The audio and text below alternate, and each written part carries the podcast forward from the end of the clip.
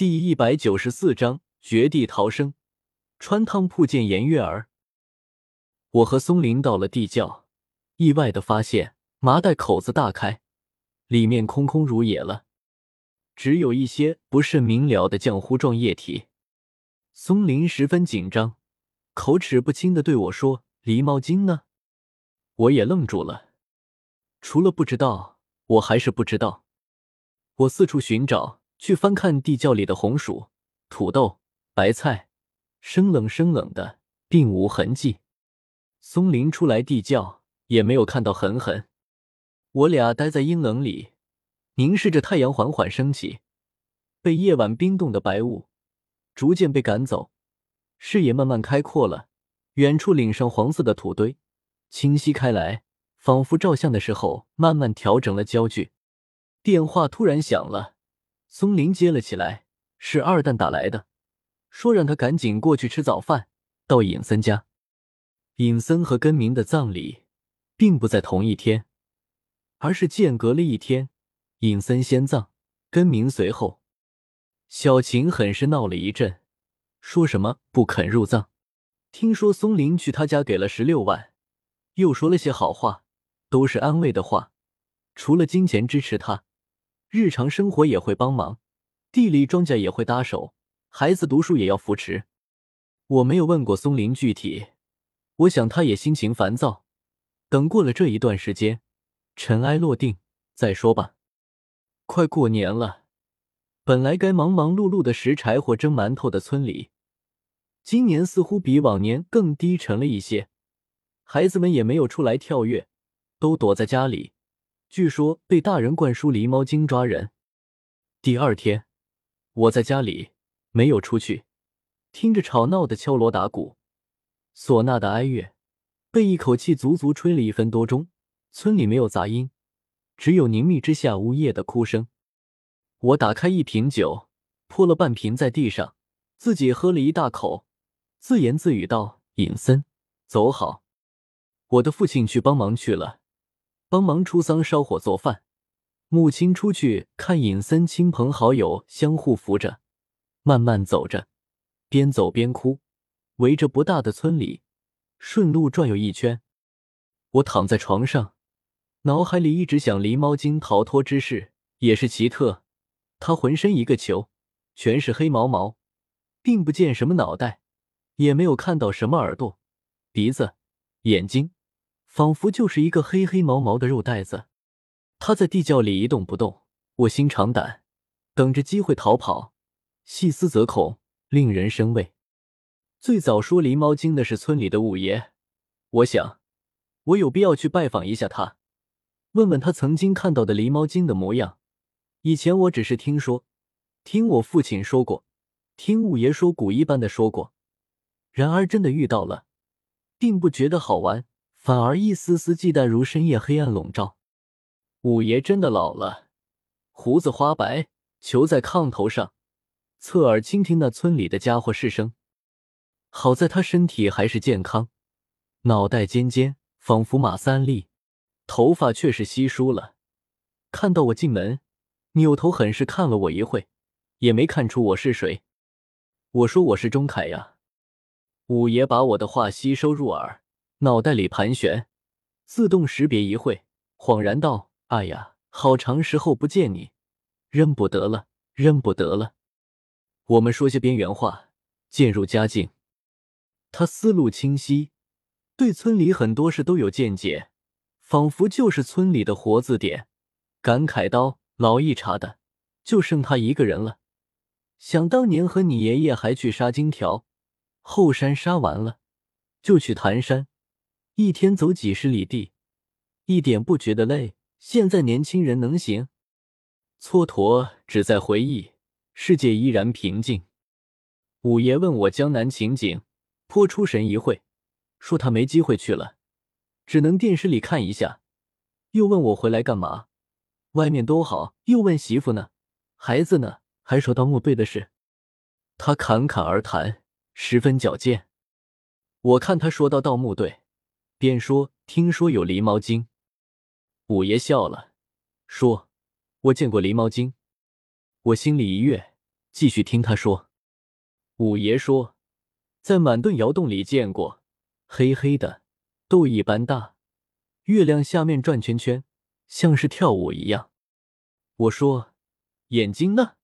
投你。五爷说，没有。我说，你们没捉住他？五爷说，没捉住，后来他也没出现，我就当做了梦的。我惊讶于五爷所说和我们所遇居然丝毫不差，这么多年过去，狸猫精依旧活着，而且似乎贪得无厌，吞噬金银珠宝，在阴沉的阁老墓底下。难道他发誓要和我们村抗争到底吗？因为那多年前满顿的刀落之恨，隐僧入土，根民也入土。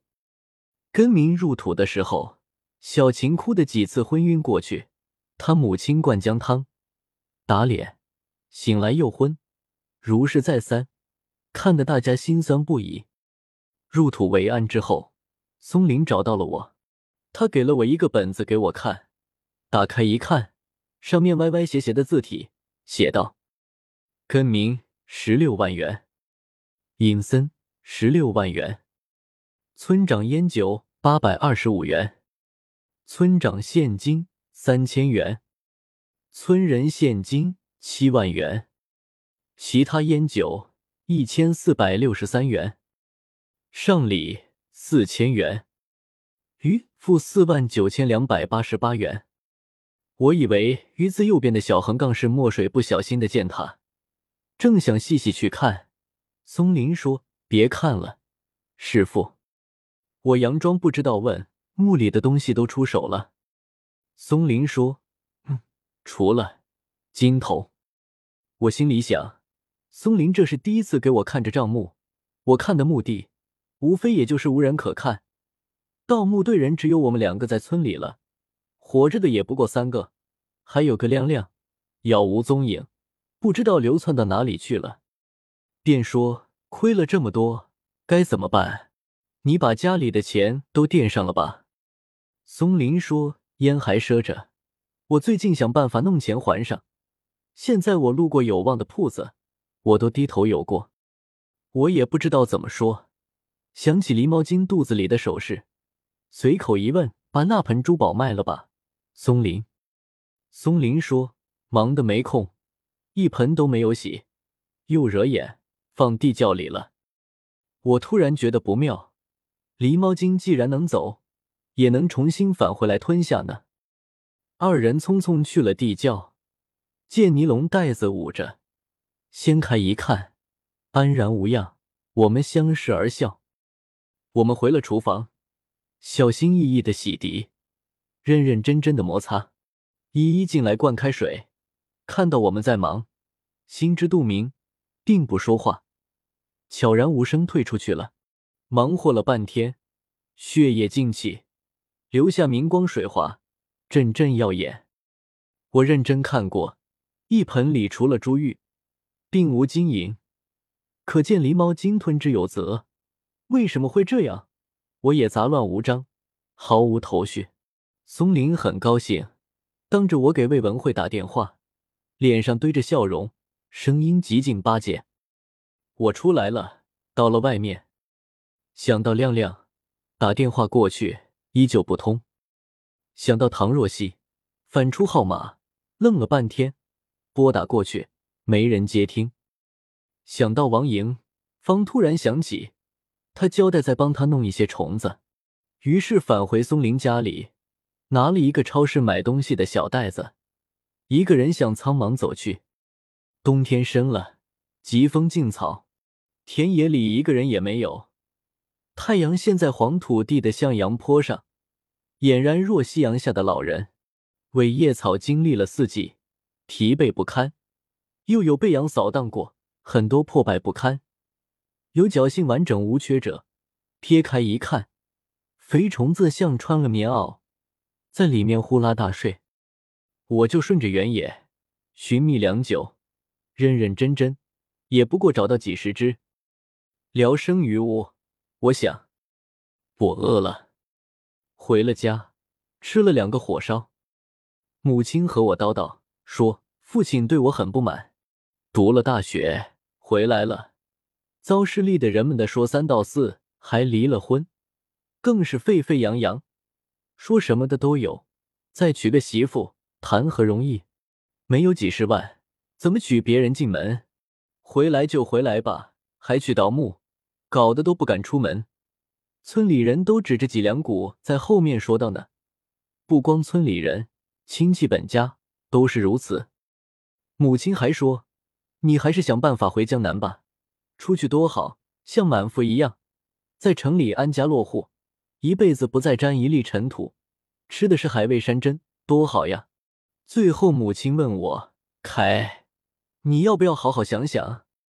我两边羞愧，一边是唐若曦和我的孩子，一边是我心地善良的父母，心里有些烦躁，也觉得自己挺没有出息。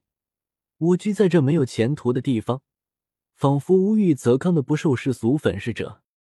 我出来，看到天上亮着，骑了松林的摩托车，去乡里给王莹发快递，把虫子给他寄过去。乡里人多，还是热闹一些，暮色皑皑，灯火初上，超市门口进进出出无数的买菜的人，农家自己家里也种菜，局限于土豆、豆角、白菜、夏瓜之类。也是夏天，冬天除了白菜和土豆有窖藏，其他都要买，所以人格外多。我把摩托停在路边，看到快递小店，进去填写完毕，拿了小盒子装好，放心出来准备回去。